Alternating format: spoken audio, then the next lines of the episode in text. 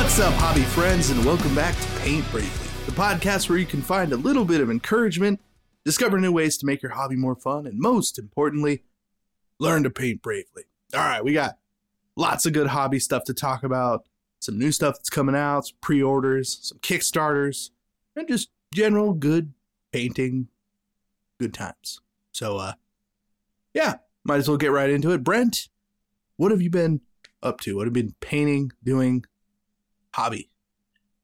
All right, I've been working on a research project for the last three and a half years, and the results are finally in. And I have a, a product update for you. Uh, Vallejo water texture. See, this is a one part clear water texture effect. After three and a half years, I have concluded do not buy, do not buy this.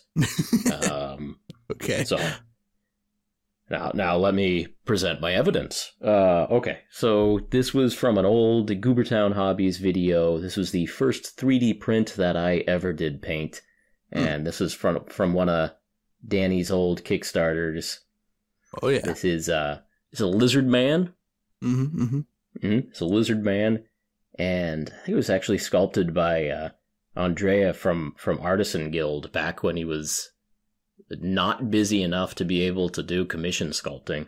But Right. anyway, yeah, lizard man. He's standing in like a tide pool, and so I got a bunch of teeny tiny seashells from the seashore. I got little mussels. I got little snails. I got Hmm. like little little worm casings. Uh, I got clam. I got all these like truly tiny little seashells. I am proud of my collection. I put them all on there.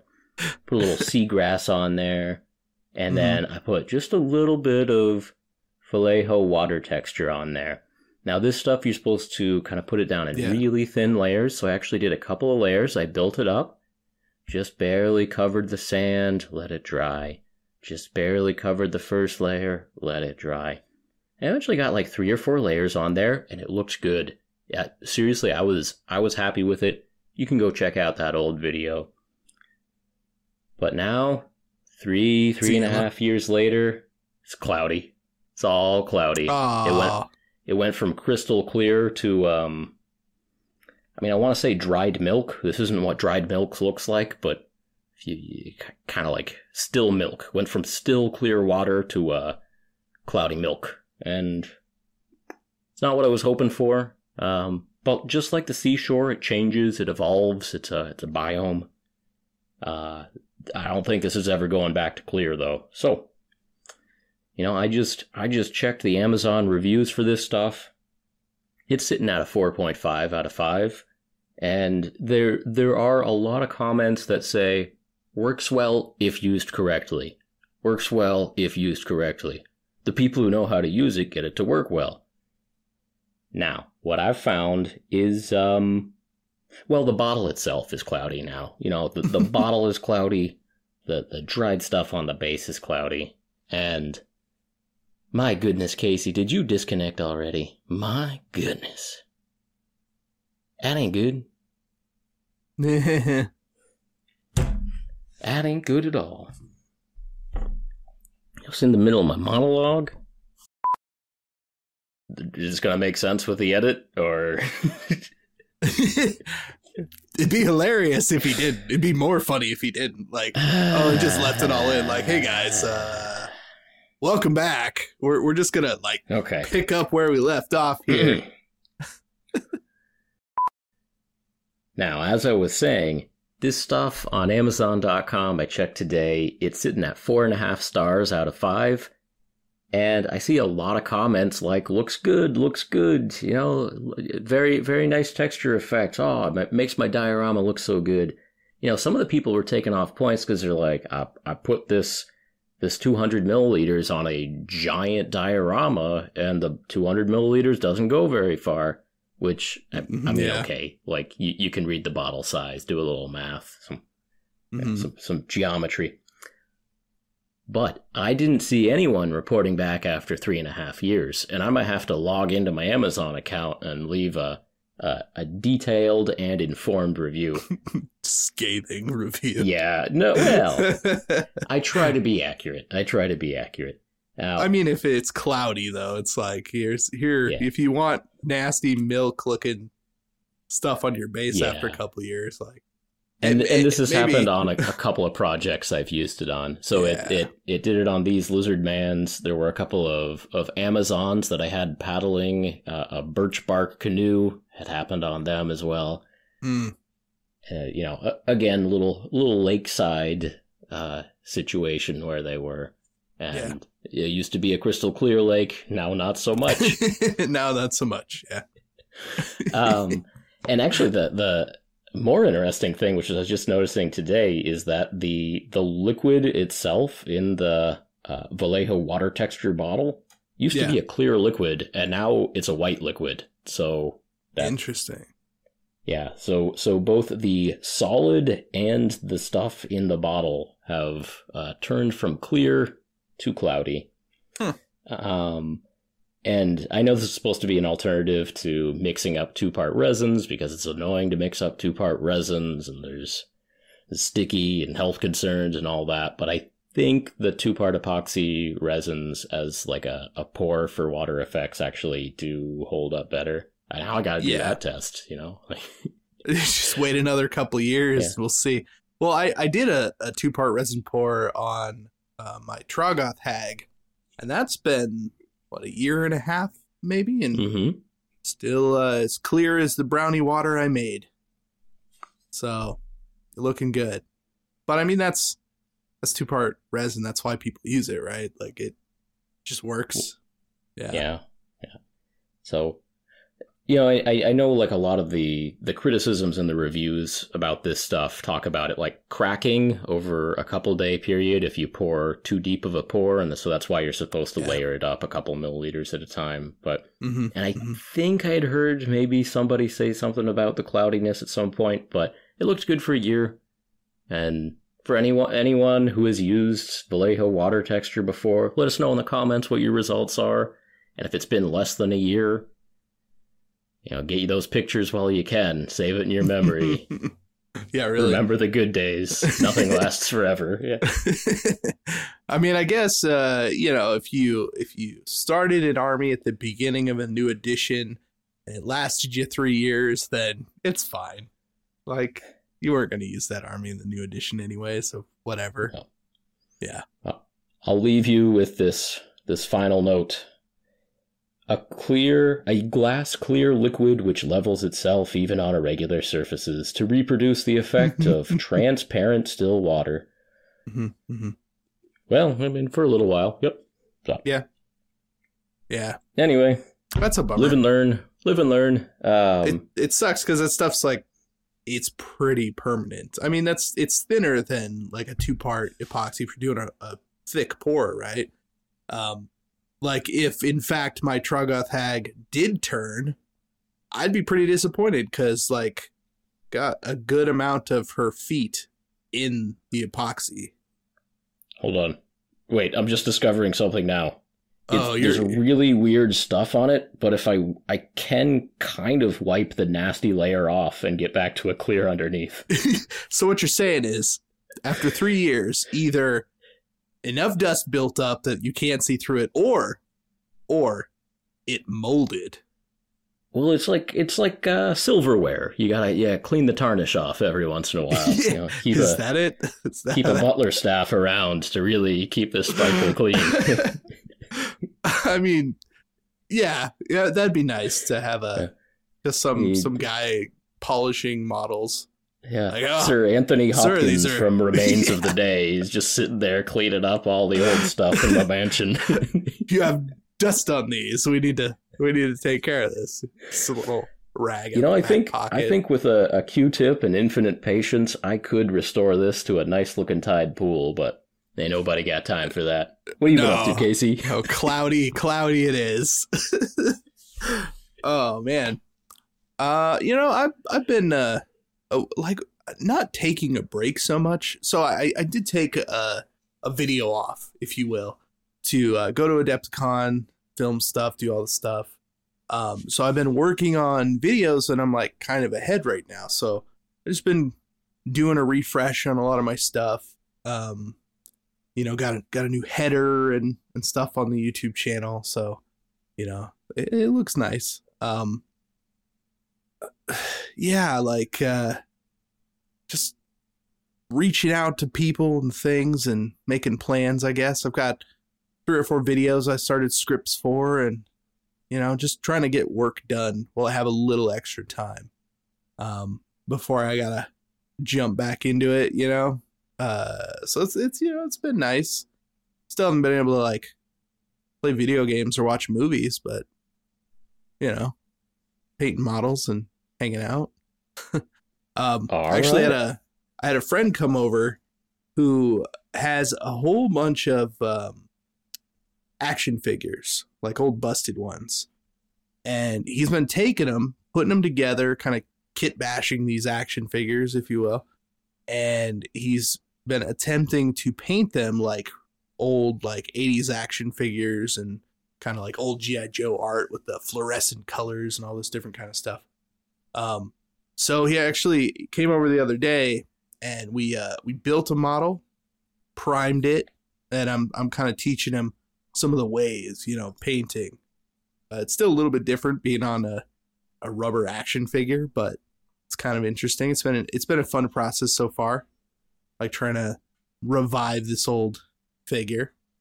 Yeah. How does how does the primer hold up on that? Like so far, it seems all right. I mean, the the figure's pretty rubbery, but like the old action figures really had the kind of hard joints. Like you either have to boil the model, or you know, put it in super hot water, or uh, use a hair dryer on it for a pretty good amount of time to like pop the joints together.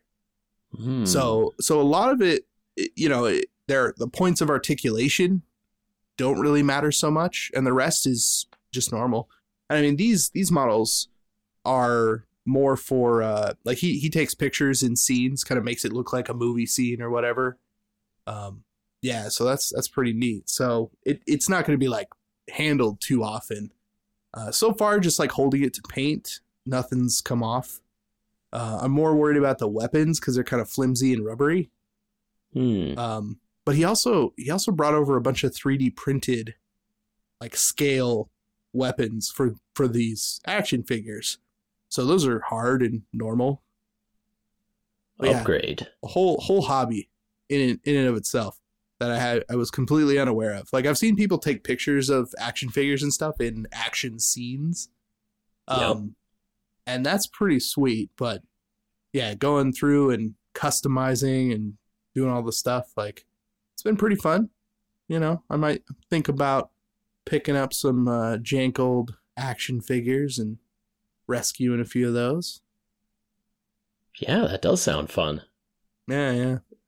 Was it all GI Joe you said, or some other stuff too? yeah, he pretty much just had uh, GI Joe stuff, but making them look like whatever character from whatever movie kind of thing. The one we were working on was a uh, was it Snake Eyes GI Joe.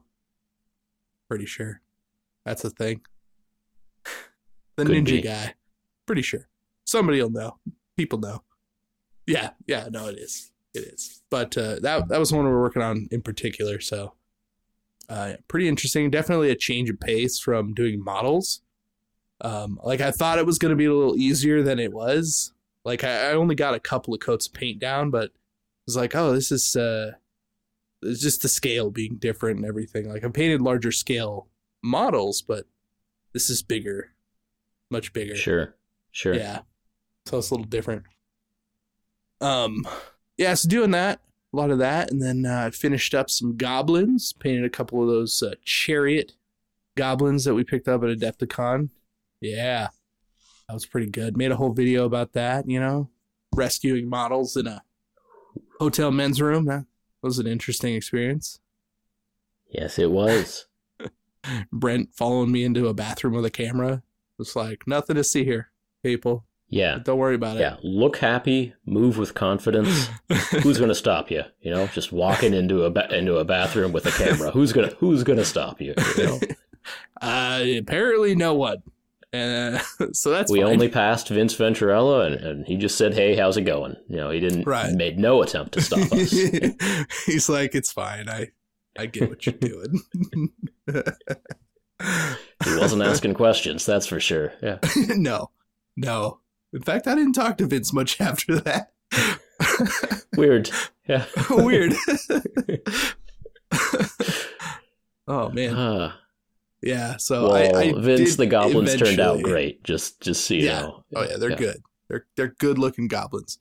Um, I did I did figure out that specifically they are from the Wolf Chariot, not the Goblin War Chariot that Eric did tell us that was from. Just want to throw that out there. Um, Wolf yeah, it took- it took a while to find actually. There's not a lot of information on some of the stuff. They have those like old Games Workshop like white pages with like the Yep. really crap black and white photos and the, like a little price under it or whatever. Yeah, the Mhm. chariot was like like six bucks or something and back then. Wonderful. something crazy. Yeah. No, that's good, man. I'll, I'll have to I pull out my my tome and look them up. And Yeah, yeah. Yeah. Yeah. Actually, yeah, you should do. It's good stuff. And those old books, the, like the old books, have so much going for them that that this new stuff doesn't. I mean, the, even the pictures, like it's just it doesn't feel the same anymore. yeah. So I'm I'm talking specifically. I have an old catalog, which is the size of like a college textbook. Like it is a heavy, Oh, yeah. heavy tome, and essentially it's a catalog that shows all of what was their current line in I don't know 1998 or whatever it was, plus all Right. discontinued models. And it was it was a good way to be like, man, I know this is a GW model. I know it's seen I've seen it somewhere. And you might have to flip through like a couple factions before you find what you're looking for. But normally you can can track down the old stuff in there. And that's nice. I didn't even uh I didn't know you could even get your hands on something like that. I'm gonna have to start looking for one of those. You know, Yeah. I, I think I have two of them. Maybe someday I will gift you my least favorite of the two. something something like that. this one has all the true friend. elves and yeah, all the high elves. This take that one. no goblins. Uh, I, I don't know. I have like a like a year 2000 and a year 1998. I'll figure out which is my favorite one and uh I'm gonna guess it, it. It's probably the '98 one. Like that's that's the what third edition, like Dark Eldar. Well, no, they they it's cumulative. Those those big tomes Sure. had like everything up to the date Oh, they, they- were so they published. Didn't Yeah. leave And anything I don't know. out. I don't know when the last date. Yeah, I don't know what like the last published version of that book is, but that's got to be a, a hot item. The I, I don't know think so. I the mean, 2006 version of the complete Games Workshop catalog. That that's got to be a collector's item. I would I would have to think so. I mean, I don't know when they started their website, but it was early 2000s. Um so you you definitely might have some some sought after books there. Yeah, those things can coexist for sure. For sure. Well, sure. Yeah. I, I'm just thinking like it, Games Workshop putting money into two different things. Like, well, we have the internet now, so print is dead. Eh, Games Workshop having two departments working at cross purposes to each other. I, I can imagine it. I can imagine it. Yeah, that yeah. makes sense. Yeah. Yeah. yeah. Oh man. So, yeah, So- you know, just just been uh I finished the goblins. Pretty happy with how they came out and I got the video all set up and made for that. And that's that'll be out a couple weeks from now. Look So- at you. I know. I, I feel like productive and doing things and, you know, talking to people. Going to, to GAMA before the next podcast. Be doing that for a few days at least, like a four or five day uh, Yeah. trade show. So, GAMA, the Game game uh, Manufacturers Association. That'd be GAMA. G- GAMA. GAMA. GAMA. I'm pretty sure Uh, that's what it stands for. It probably does. It's some kind of manufacturers. Game Manufacturers. Yeah. Yeah, yeah, yeah. GAMA. Um, but basically, GAMA in a nutshell is Adepticon with a few more people, vendor wise, minus all of the actual people who go. Yeah. Yeah. Yeah. The the purpose is for game store owners to go and see what they're putting in their shop for the next year. Pretty much. Yeah. And, And- a lot of companies general networking. Yeah. Yeah. yeah. So that's, that'll be, uh, I'm just going to go and see what new cool stuff is out there. um, talk to a few people and hang out, and who knows? Who knows what'll happen? But I'm looking forward to it, anyways. I'm jealous. It it was really fun last year, but I'm I'm not Mhm. flying out to to Reno again just for that. Not this year. Just for Not that, yeah. Just for that. It's just the only possible reason you could fly over here for. We just hung out at Adepticon. Casey. yeah, yeah, I know, I know. We had good times. We, Oh, it we was. cleaned up those Yeah. those goblins in the men's room. Like, remember the good times, Casey. Savor wanna- those memories. Don't want to spoil it anything. Yeah. We can't do that every week, Casey. We pace no, ourselves. no, yeah, exactly. I know, I know. This is how it goes. Um, but yeah, looking forward to that.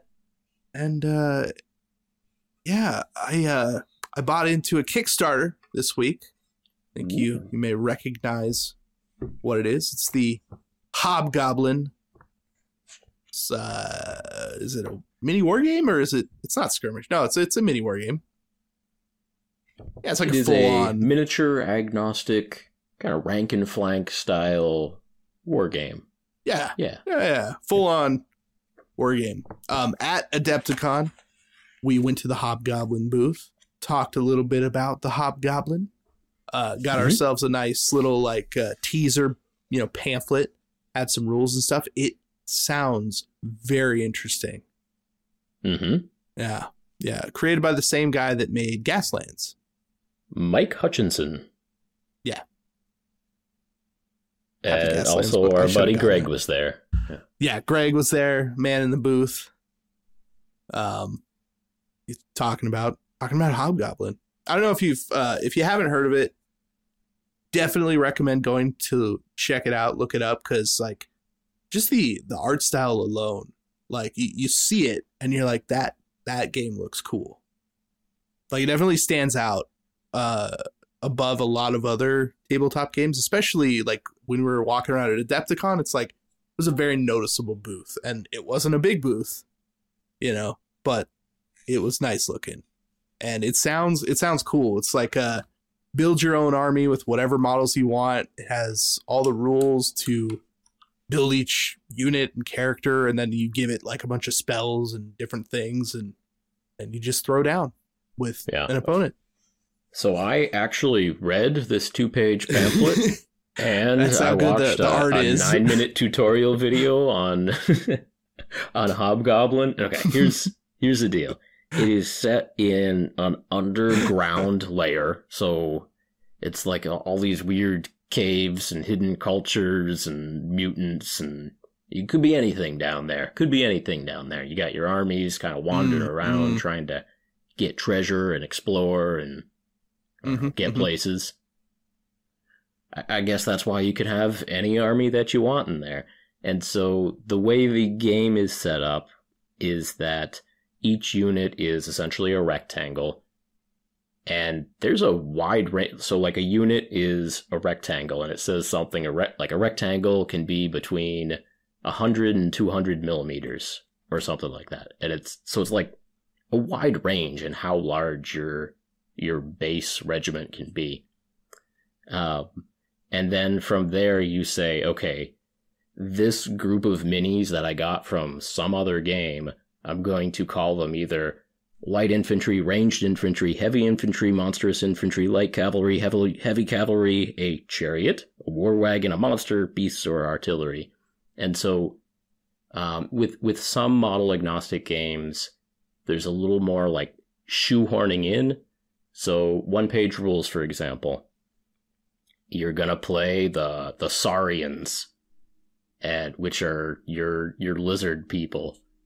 And so, okay, you, you gotta kind of go looking for like, well, I guess I guess I could use these lizard models. yeah Uh, I could call this kobold a lizard, you know, whatever. Like, there's there's a little more like, yeah, I'll, I'll try to make this work. Um, but part of the design of Hobgoblin is you can use any model, and any of your models you can be like, okay, that's light infantry, heavy in- infantry. It'll it'll fit right in. Um, and then to kind of further refine Yeah, things yeah. from there, you can spend points on keywords Like you can spend 50 points and make them elite, elite heavy in, heavy infantry, Mm. and so those hit easier or something. Um, so, uh, yeah. So the idea is you you you kind of pick the rules to fit your minis instead of trying to find minis that fit the unit type in in the rule set. Was was kind of the way it was described to us. Yeah. And it looks pretty sweet. My goodness, Snuffles, what are you doing here? Casey's just Casey's just sitting there blinking. Hmm? Yeah, yeah. All right, I got this cat here. you you finish the Uh, hobgoblin discussion, Casey. The, the cat Deal with this situation cat is good. I think I think that's the only reason people watch this on YouTube. Uh, I mean, I know that's true. That's just how it is. Um, yeah, I, uh, so I backed the Kickstarter for Hobgoblin. Um, it it looks pretty sweet. I'm Yeah. looking forward to it. The at least the Well, this cat's looking at the hobgoblin rules. yeah, even the cat's even the supposed to be cat's at the interested in the Hobgoblin. Um, the book looks cool so far. I mean, it, you know, they've just done the cover and whatnot, but uh, the thing that I like is that it's going to come with all of the like physical cards, all the spells and all the things that, um, you know, it's like it's, I don't know. Some Kickstarters they're like, oh, you can, you know, here's a PDF, you can print it out or something. And it's like, I know that I'm personally not motivated enough to pl- actually like invest and play a game if I don't have the things to back it up. Um, it's definitely something I know about myself. So if I if I do go in a little extra and I purchase the physical items that are supposed to come with it, I'm way more likely to actually pick it up and and try because I I want to have that tactile experience with the the objects in the game. I like that. So uh, definitely looking forward to that. Um, I know that they're already funded and looking pretty good right now. So yeah, yeah. Oh, oh, uh, one last thing to say uh, about this hobgoblin business is that the the way attacks are resolved has to do with kind of a rock paper scissors sort of situation where heavy infantry versus light infantry or ranged infantry versus light infantry. You know they're they're all kind of strong and weak in in different matchups.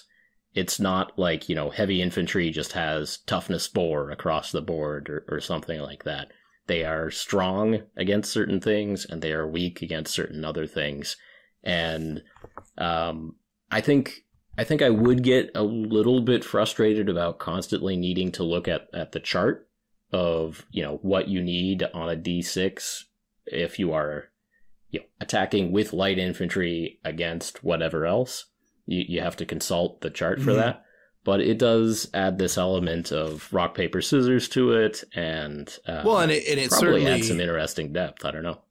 Casey casey back to the kickstarter he'll he'll let us know one of these days yeah in like uh, nine to twelve months or so. It's not actually that long. I think the fulfillment's in like October.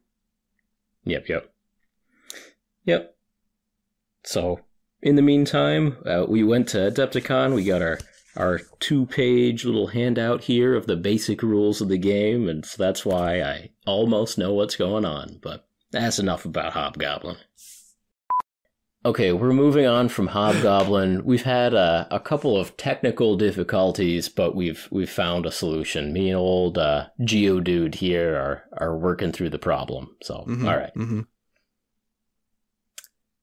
What else? What else do we have All to right. talk about today? Let Let's talk about WizKids.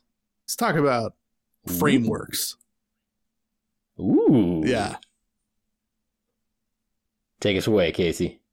I mean, I can I can only do so much because I haven't actually seen any of this. Oh no, there's uh frameworks wave two pre-orders are now up right now.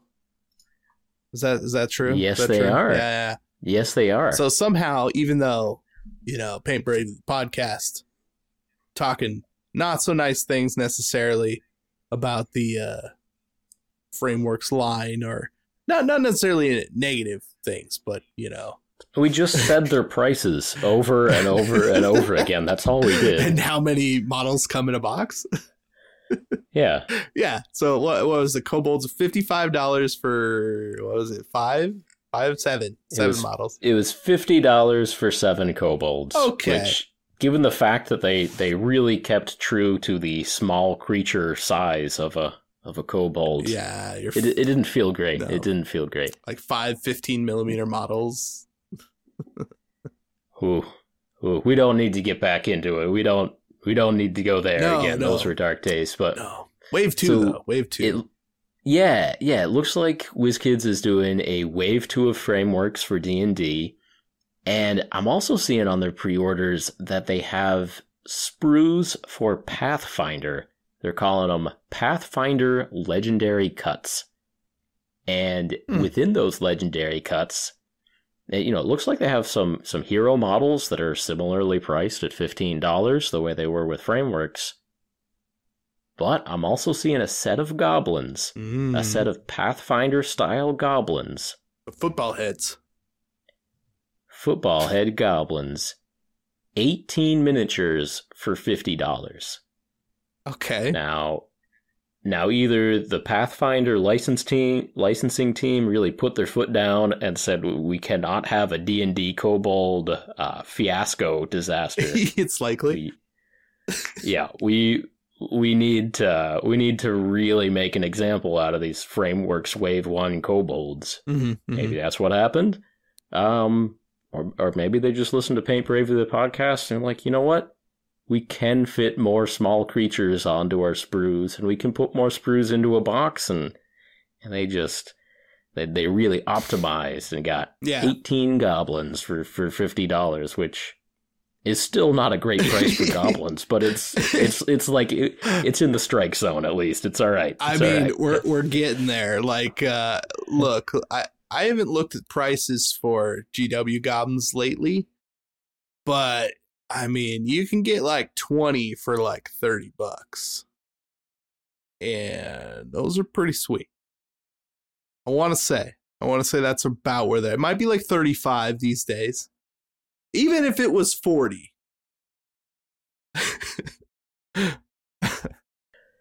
I don't know my, my modern pricing on that issue, but look, it's it's good to see that WizKids is still in business, still making sprues, Yeah. and they may Yeah. have learned uh, a few critical lessons. So that's awesome. That's awesome.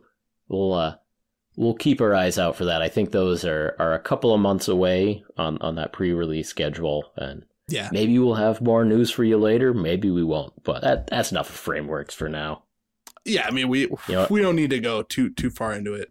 Okay, I did just look up the price of Stabbas, and uh, it looks like Okay. they're they're forty five bucks. So now we're we're in a more comparable realm as far as uh, pricing goes these days. Forty five dollars, Games Workshop. Come on, Easy, easy. man. Don't don't pay more than a dollar for a goblin. Don't do it. rules is rules. Yeah, and them's the rules. Any, All right. Anyway, I got something. I got something new for you. All right. something fresh. that's good. I like fresh. Lay it on me. What we have here is Ah. a sloop from the game Blood and Plunder. All This is the hull of a sloop. It's it. I'm I'm getting started on it. We're Yes. working on it. And if you're unfamiliar with Yeah. that, it's a it's a boat. It's a big boat. So uh, when we were at Adepticon, we we stopped by. Uh man, what was the what was the booth? Uh, Firelock. Yeah, Firelock Games, Blood and Plunder. And Firelock we Games. we hung out for a good while. Uh, picked up some rule books, uh, looked through some cool pictures, saw a bunch of their models.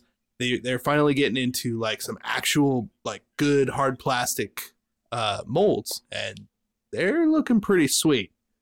So, yeah, we were we were very interested in in some of these boats, and obviously you jumped in and went for it. Yeah. So it is a skirmish game uh, set in the 16 or 1700s.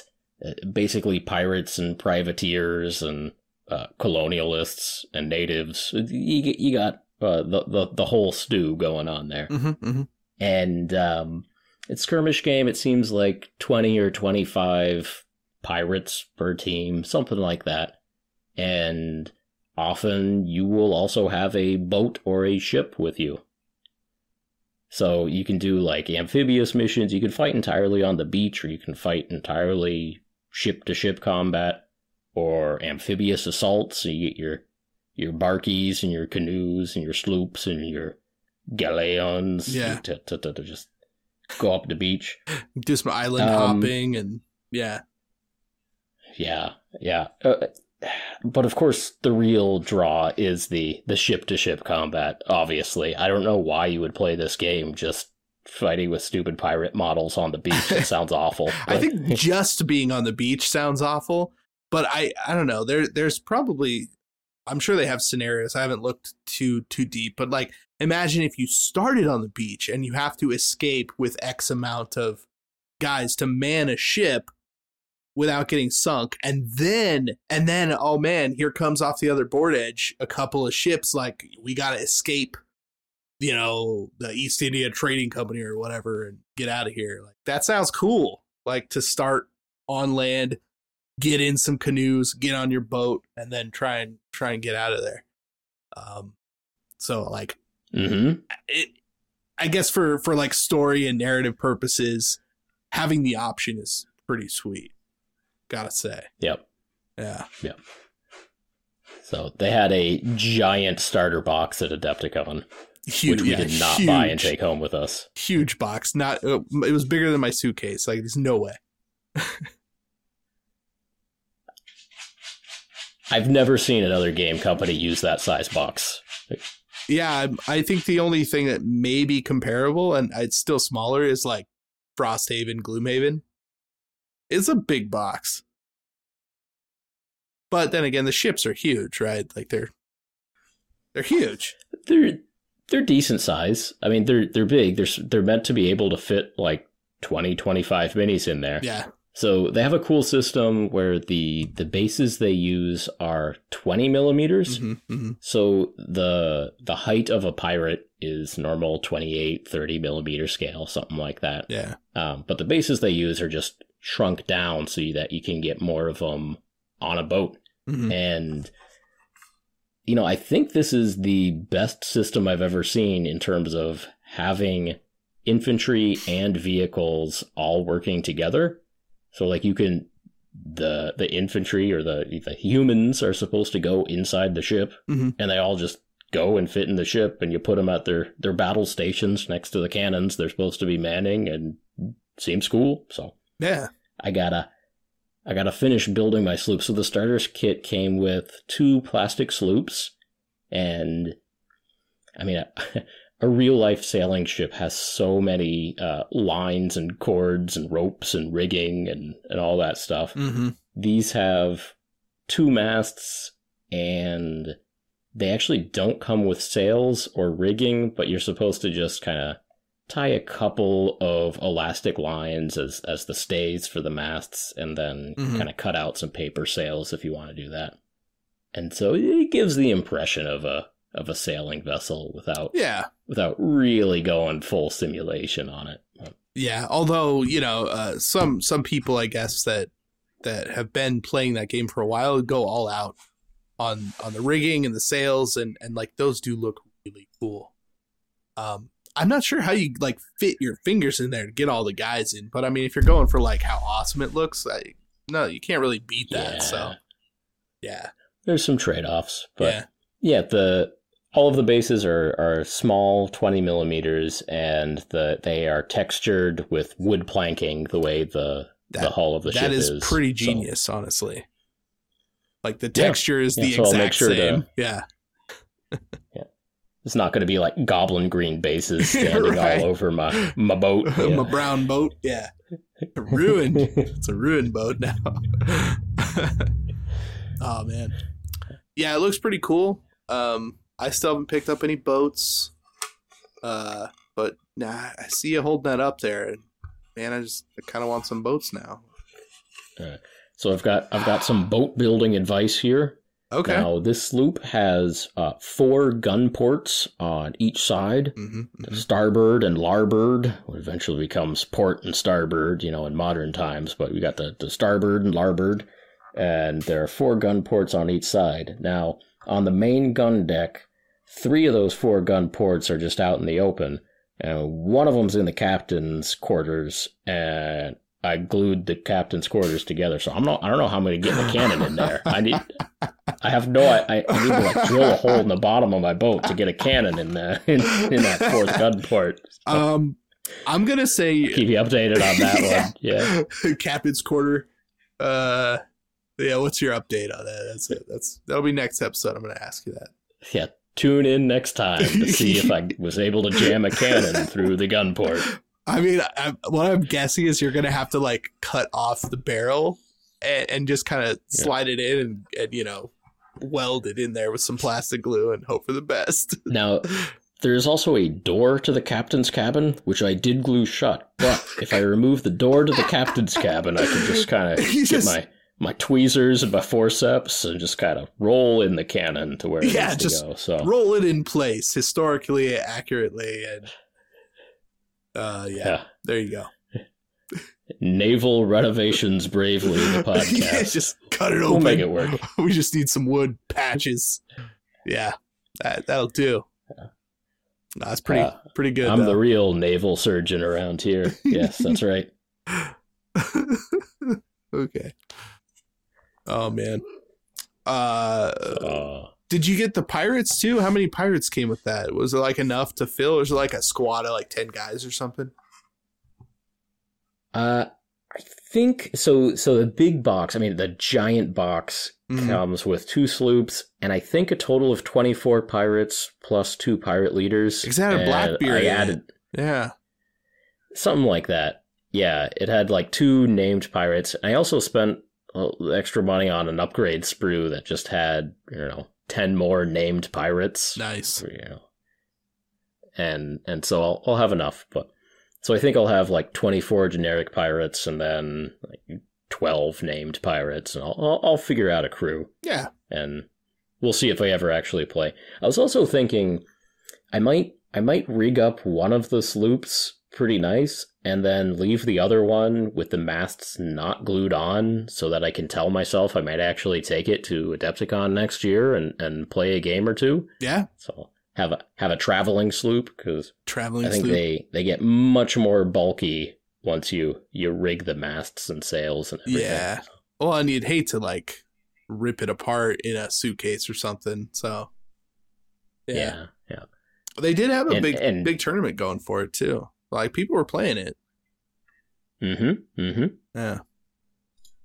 Anyway, blood and plunder. That's Mhm. that's on the horizon on the high sea. Yeah. Yeah. On the horizon. All good. Yeah. Uh-huh. Just just right over All the good. horizon there. Right on the where the sky meets the ocean. It's- yeah, it's right there. Yep. Yeah. Our dreams are made. So pirate bravely, my friend. Yeah, yeah, yeah, yeah. Also, printing relic blade. Ooh. Yeah. Uh, you're talking about a 2D printer? Yes, I'm talking about a two dimensional two dimensional printer. Uh Sean Sutter. The old kind. yeah, yeah. Yeah. But it made these I don't know when they're coming out, but he definitely made paper cutouts like the standees with artwork. Oh, you can it. buy them now. You can? Okay. I wasn't yeah, sure. you can. Yeah, I was I was looking at them the other day, and I'm gonna pull that trigger here soon. Oh, yeah, for buy sure. The, yeah, buy the paper cutouts. Yeah. No, I think that's I think that's smart because you know if you get into it, you find a faction, you you you start having a good time. Like you're you're gonna want the 3D models. You're gonna want the models. Like that's that's a good call, and and that kind of cool. Like I mean, obviously the artwork's already really good, so you're gonna have some sweet looking standees. Um, man, I'm probably gonna probably gonna get out my my Cricut cutter, or I should say my wife's Cricut cutter, and cut Right, those things. I'm gonna die cut those characters out, and really make them look fancy. That's that's what I'm gonna do. I'm curious to see it. I'd like to see that. Yeah. Yeah. Yeah. So I'm I'm probably gonna pull the trigger and, and buy. I think it's a ten dollar set of just all the Relic Blade characters that are are ready to be printed, folded in half, put on on little stands, and be paper characters. Yeah. And I'll, I'll use some of my colored ink on that and see how it goes. yeah, really. Maybe maybe get some nice paper. Yeah, you got to get yourself the glossy, you know, Yeah. card stock, whatever. You know, maybe maybe go photo paper, get something real fancy for yourself, and print out Ooh. print out some some good looking standees for that game. Um, Then you just get excited and actually buy the models. That's how it works. I mean, I I would think like it's a marketing ploy, but a real good one. you know, like you're gonna get excited about how that that pig man looks on that paper, but you're gonna be disappointed that you can only see him from one side or the other. You can't, you know, if you're standing in the wrong angle, you're not gonna you're not gonna know what's going on. So, you know, you're gonna want to get yourself a 3D one. Uh, I suppose unless you kind of did that thing where you cut it in half and like kind of put it down the middle. So you got the four. Yep. You know what I'm saying? Yeah, it still sucks. You'll figure it out. Yeah. You'll figure it out. We'll get there. What else? What else going on, Casey? Buy all the models. Um. Well, okay, so so I've been talking to this guy, right? He owns this company called Sci Tiles, and the whole the whole thing with it is it's basically like Legos, but for terrain. So it's like pre-printed out blocks, and they stack, and they're all modular, and they make different buildings and steeples and chapels and walkways, and it's like it's a super cool idea. Um, How, how do you spell Psi tiles? uh, C Y T Y L E S. Yeah. That's what you have written down here. Yeah. That, that is what I have written down. Is that not? I don't know. Anyways, uh, they're they're doing a Kickstarter. It's going on right now, um, and I've been I've been wanting to do some kind of project for a while now. The the thing is, it's like uh, small scale, so like tiny Lego size type things, like not super tiny, but uh, like for 15 millimeter minis and stuff. Um, Okay. and I need help deciding on what game to bring into that kind of scale. Right? I've I've done Age of Sigmar. I got two full armies, two thousand point armies in 15 millimeter with terrain and a board and all the stuff. It's in its own nice contained little box, and I like that. Um, then I did Mini Warcry, and I really like that. I've actually played that a few times, and it's fun because it's the same thing, just really even tinier, teenier, tinier. So like I've been able to take the case and just kind of go, not have to bring all the models and boxes and all that stuff, right? It's just in a little box. Um, so I want to turn another game into this small scale, and I'm going to use these modular blocks to kind of do that. And I haven't decided if it's going to be Yafsiga, because I think that could be cool. Like have a whole themed tiny little world that's got all the the different types of stuff that that art brings. I don't know. Maybe I've already made up my own mind. I don't know. Um, I haven't decided. So maybe it is. Maybe it will be Yafsiga. it might be now that I say it out loud. but I don't know. I need help. I was thinking like, okay, well, a hobgoblin's not going to have rules for a while, but like, I like the art style. I think that could be cool in like this this mini game, and and obviously having being model agnostic, like you can kind of bring different blocks of units and call them whatever you want in your game and stuff. So I like that idea. Um, and obviously cards can fit in a box like that. Um, one page rules is an option, but I don't know. I don't know what other types of little fantasy skirmish games would work in 15 millimeter. So, kind of hoping for some input, uh, if not from you, from the comments. But you got to have something that I don't know about. You got to. Should Casey make tiny Yafsiga instead of a 24 inch by 24 inch board? Should he make it into a 24 Oh, it is? centimeter by 20? Wait, no, that's not the conversion. No, that's that's No, not right. It's not. That ain't right. No, the the conversion it's like uh, a centimeter times two and a half. It's like two point five seven or something. Yeah. Yeah. It's not it's not perfect. Um and and it starts to get away from you after, you know, two centimeters by a lot. Yeah. So it doesn't quite work. But that's the thing. You, you you don't even have to worry about that. You still play it in inches, you still play it with the original stuff. You just take your your models that you're using, scale them down by whatever percentage, and then you do the same thing with a ruler. That's all you got to do. Or like a, you know, your gauge finder, whatever three-sided little measuring tool, you know? Yeah. So that I'm that's that's the way to do that. So you don't even have to think about it. It just travels with the game. Um, like I said, it works really well for uh, Warcry, like surprisingly well.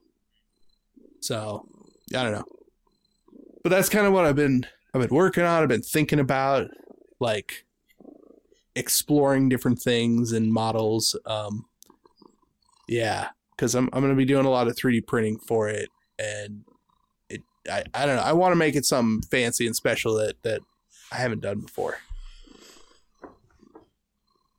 Well, I'm excited to see it. You got a lot of tiny plants on your little Yafsiga board. That'll be nice. I, I do like or that. I do you can like make that. a tiny demon ship board. So demon ship is a very small game. It's already so You shrink that down by a factor of two.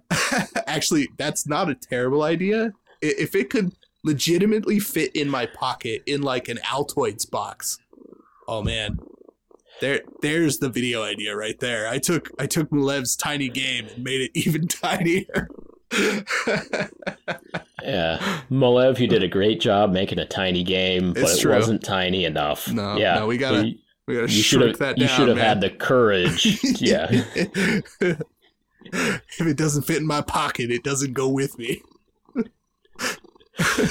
Yeah. What's the point in making a small game if it doesn't fit in your pocket? That's, Oh, yeah, that's what don't- I don't Casey always says. That's what I always say. yeah. That is an interesting idea, though. Just pocket games. Mm. It's a deeply stupid idea, but It's- I oh, encourage horribly. you to try. No, this is we're talking like YouTube realm level of of mostly pointlessly stupid, but it's fun. Like, I mean, because the principles still apply, right? It's like 3D printing, making terrain, doing all this stuff. Uh, but it doesn't take me a month and a half, honestly. And like, eh, to be fair, okay, I actually think that painting 15 millimeter models is absolutely worth your time. It's actually very fun. Like, Okay. um when I was doing the the mini Warcry video, like I painted I don't know, 20 20 models to like a, a pretty decent standard in like 2 weeks with a board and terrain and like it looks sweet. And the models look sweet. And it didn't take a lot of effort to like i mean because you, you know you want to highlight something or or you know it's like you barely make a mark on the forehead with like a lighter skin tone and all of a sudden like oh that stands out a lot. It looks really good you know? It's it's it's this There you go. size to all this stuff. It's, i don't know it feels like a lot less work to get something to look really nice. Um also since like a wash on a 28 millimeter 32 millimeter model. You know it kind of sits in the recesses we kind of know what it looks like. On a 15 millimeter model those lines are like 50% bigger. So the like black lining looks pretty legit on a smaller model. It just makes things stand out even more. It's i don't know. It's a good time and recommend it. Heck yeah. yeah. Yeah. I gotta give that a shot one of these days. Little little tiny models. yeah I'm hearing good things. from me Yeah, I trust you mostly. mostly that's good i'm glad because uh yeah it really is it really is worth doing for sure like it'll take blood and plunder make that 15 mil that sounds nice so that's not a bad idea too No. because i can get ships that Firelock. size Yeah.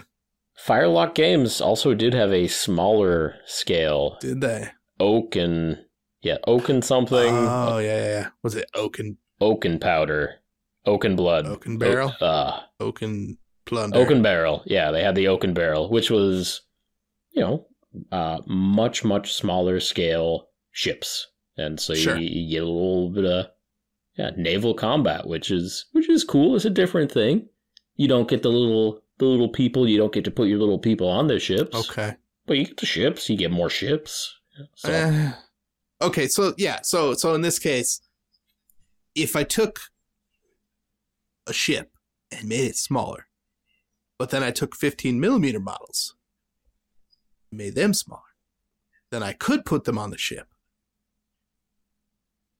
Aha. best of both worlds. yeah, yeah. yeah. It's best of both. You get a little bit of both. I don't know how that scales Yeah. as far as the board size to what I have, but because uh, so far, like I've been able to make uh, like Age of Sigmar work.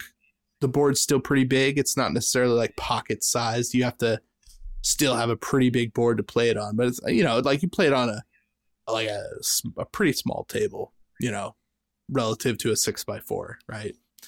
Um, but uh, taking like a Warcry size or yeah, like Yafsiga is what twenty four by twenty four. Like that's not a lot of shrinkage to have something fit inside of a box with just a little bit of tweaking. So yeah, but blood blood and plunder might be a little big. I don't know what scale Hmm. they're in technically. I think they take liberties uh, on the on the size of of ships versus people. Right, 25 mil models, like one three thousandth scale ships or something. I don't even know. Yeah, doing doing some math. Yeah, not a, not a very large sloop at that at that scale. Sure. But the captain, the captain has a nice cabin at this scale. I gotta tell you, Right, right. he can Except for that. really stretch out room for his room for his steward in there. Uh-huh, uh-huh. Especially if he doesn't have cannons in there, gonna he's say- got a ton of room. If he doesn't Yeah. have any cannons in there, yeah, take take the cannons out. You got whole extra area, room for activities, going doing whatever you got. Your captain So- activities. You know, he's got his own right. private window. He, nobody else can see him. it's great. that's right on each side of the ship. Yeah. That's right. I'll uh, I'll keep you updated on my sloops and their captains for sure. I'm excited sure. about that. I, I do want to know how you how you end up fixing the cannon because yeah, without like ripping it apart completely, I don't know how you're gonna get that. I think I'm gonna rip off the cabin's door, the captain cabin door, and just slide two cannons in through the door. And Do they are they gonna fit? yes, Okay, pretty sure. I mean- I'll let you know on that too. Isn't that how they would have gotten the cannons into a boat to begin with? It's not like they built it in there. They had to. Oh yeah, it'll work. They had to slide It'll open work. the door, slide the actual cannon in, like so the scale should you know. Yeah, Let's hope. I think I think actually just all of the walls were collapsible. Is is how it actually worked. But yeah, like th- there weren't any cabins by by the time it was time to fight the ship. May- Maybe maybe that wall stayed in place. I don't know. But anyway, I have no idea. anyway, not important. Not important. Not important. No, no. We're not shipbuilders. We don't know. No, And I, I built mine wrong anyway. yeah, you're definitely not a shipbuilder. It was, it was like six pieces, and I still built it wrong. Yeah. uh, keep so keep that in mind. Put your cannons in before you glue the door shut. It's a good call. That's right. It's a good call. But do check out Blood and Plunder. I'm Yeah, I'm intrigued. I'm curious. Yep. yeah. So, all right. What what else? What else? Uh, I mean, Uh, I, I got not a lot hobby stuff, but I know we got a couple little things. Okay. You wrote, you wrote them down. What you got? Today? yeah, Oh, I don't know I mean, what I can I can keep vamping. Yeah. Oh, I, I got another one. All right. Yeah, yeah, So I've actually been. Last time we talked about me needing to paint bravely and actually get some paint on my expensive dry brushes, and I did that. you did that. I did that. Oh, good. and you called me out on not painting bravely, so I, I did it. I put some paint on my brush, and I, I was brave about it. That's good. I'm glad. And yeah, so I, I was working on some BattleTech minis, Mhm. and so I started off by, you know, spraying some BattleTech mechs red, and then I gave him an orange dry brush Mhm, mhm. to, to pick out the highlights and everything. And then it had been a while since I did this, but I gave him an oil wash And I do actually have a, a hot tip of the day on oil washes. Okay, okay. It, it, it's not too much of a hot tip, but I I will die on this hill is that mixing your own oil washes is not as good as store bought oil washes. That's true.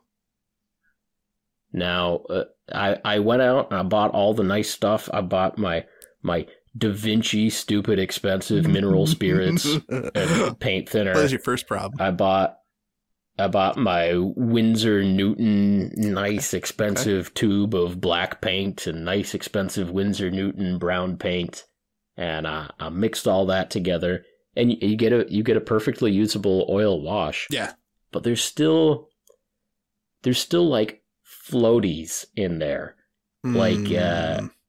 like like tiny little chunks that don't settle into the recesses and stay on the flat areas Mhm, and are mhm. definitely noticeable. okay. okay. So uh, I normally I normally will mix it up in a little glass vial and then you know shaking up the oil wash and then if you leave the glass vial to settle on the walls of the vial the the liquid will be like kind of draining down and going down to settle in the pool at the bottom of the vial Mhm, mhm. if you do the same exercise with store bought like uh, ammo mig oil washes, you just get a nice, clear, consistent, not not entirely clear, but like like colored uh, Yeah. oil wash streaking down the the glass.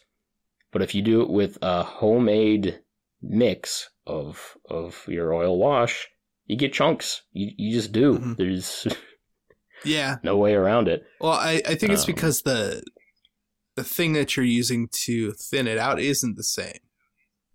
Right? Like Sure. uh mineral spirits will cut through oils and clean them up and you can thin them with that. Um but it definitely like breaks down the paint in a different way.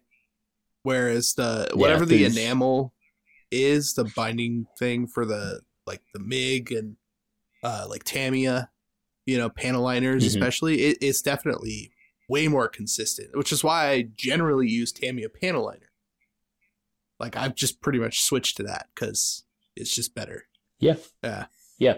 I, and that's a that's a good one. Like the to me uh, the the panel liners, the streaking grime, Yeah, yeah. the you know dark enamel wash, Mhm.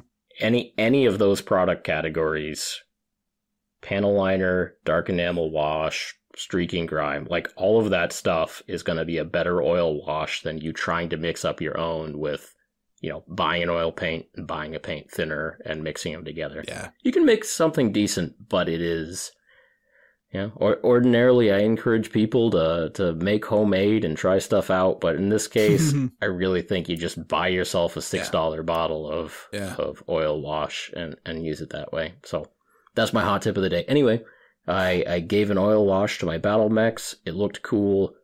Uh, I did the thing where I came back with a cotton makeup remover pad to, to Mhm. kind of wipe, you know, come back and, and clean up the high areas. oh yeah.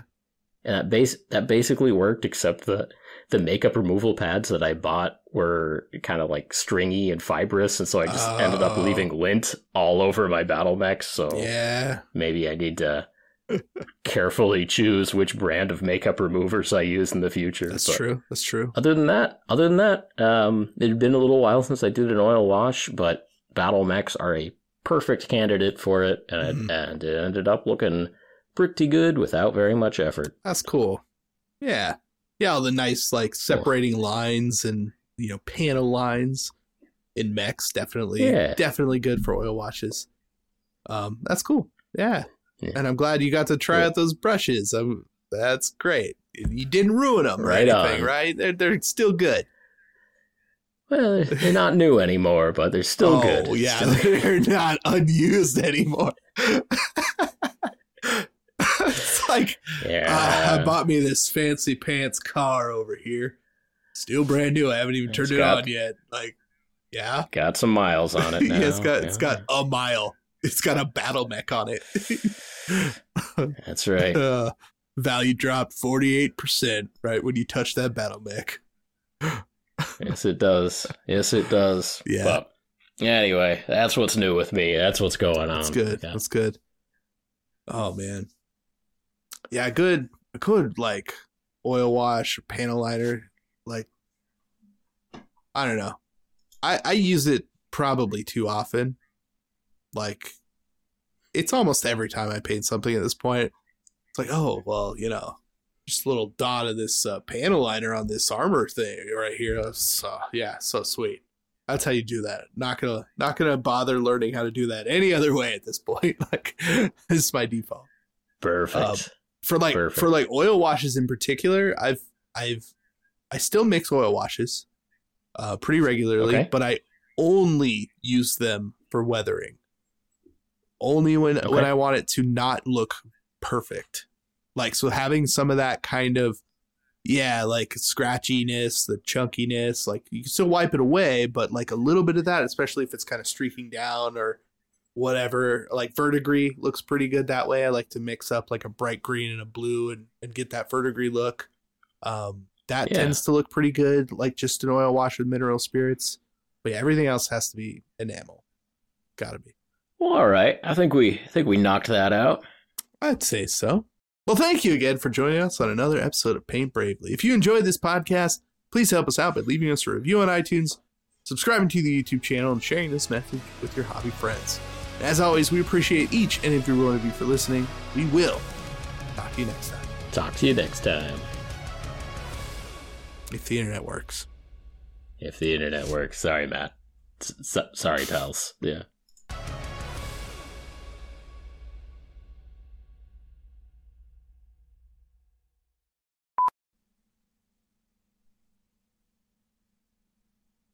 Casey, on my screen, you're just sitting there blinking.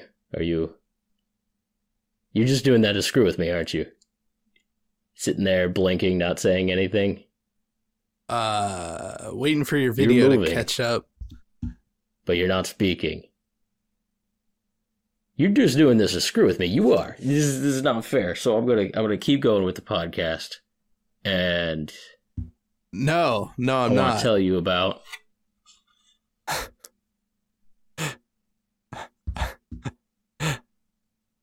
no, your uh, your audio is